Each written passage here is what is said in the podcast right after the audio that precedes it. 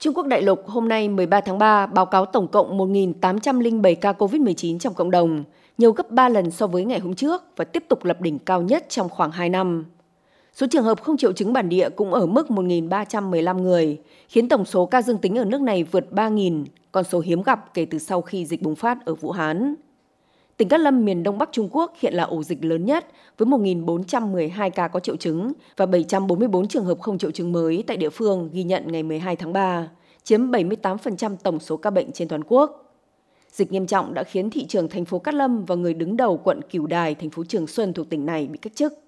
Sáu quan chức khác ở thành phố Đông Quản, tỉnh Quảng Đông, miền Nam nước này cũng bị tước bỏ các chức vụ trong đảng và chính quyền do thiếu trách nhiệm và xử lý dịch kém, theo thông báo ngày 13 tháng 3.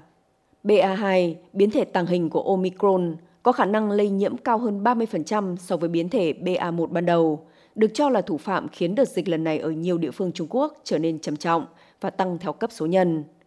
Mặc dù số các bệnh ở Trung Quốc ít hơn nhiều so với nhiều quốc gia, nhưng số lượng ngày càng tăng đang thách thức chiến lược quét sạch ca bệnh khỏi cộng đồng của Bắc Kinh. Omicron BA2 đã buộc cơ quan y tế nước này lần đầu tiên cho phép người dân mua các bộ dụng cụ tự xét nghiệm nhanh để giúp phát hiện bệnh sớm.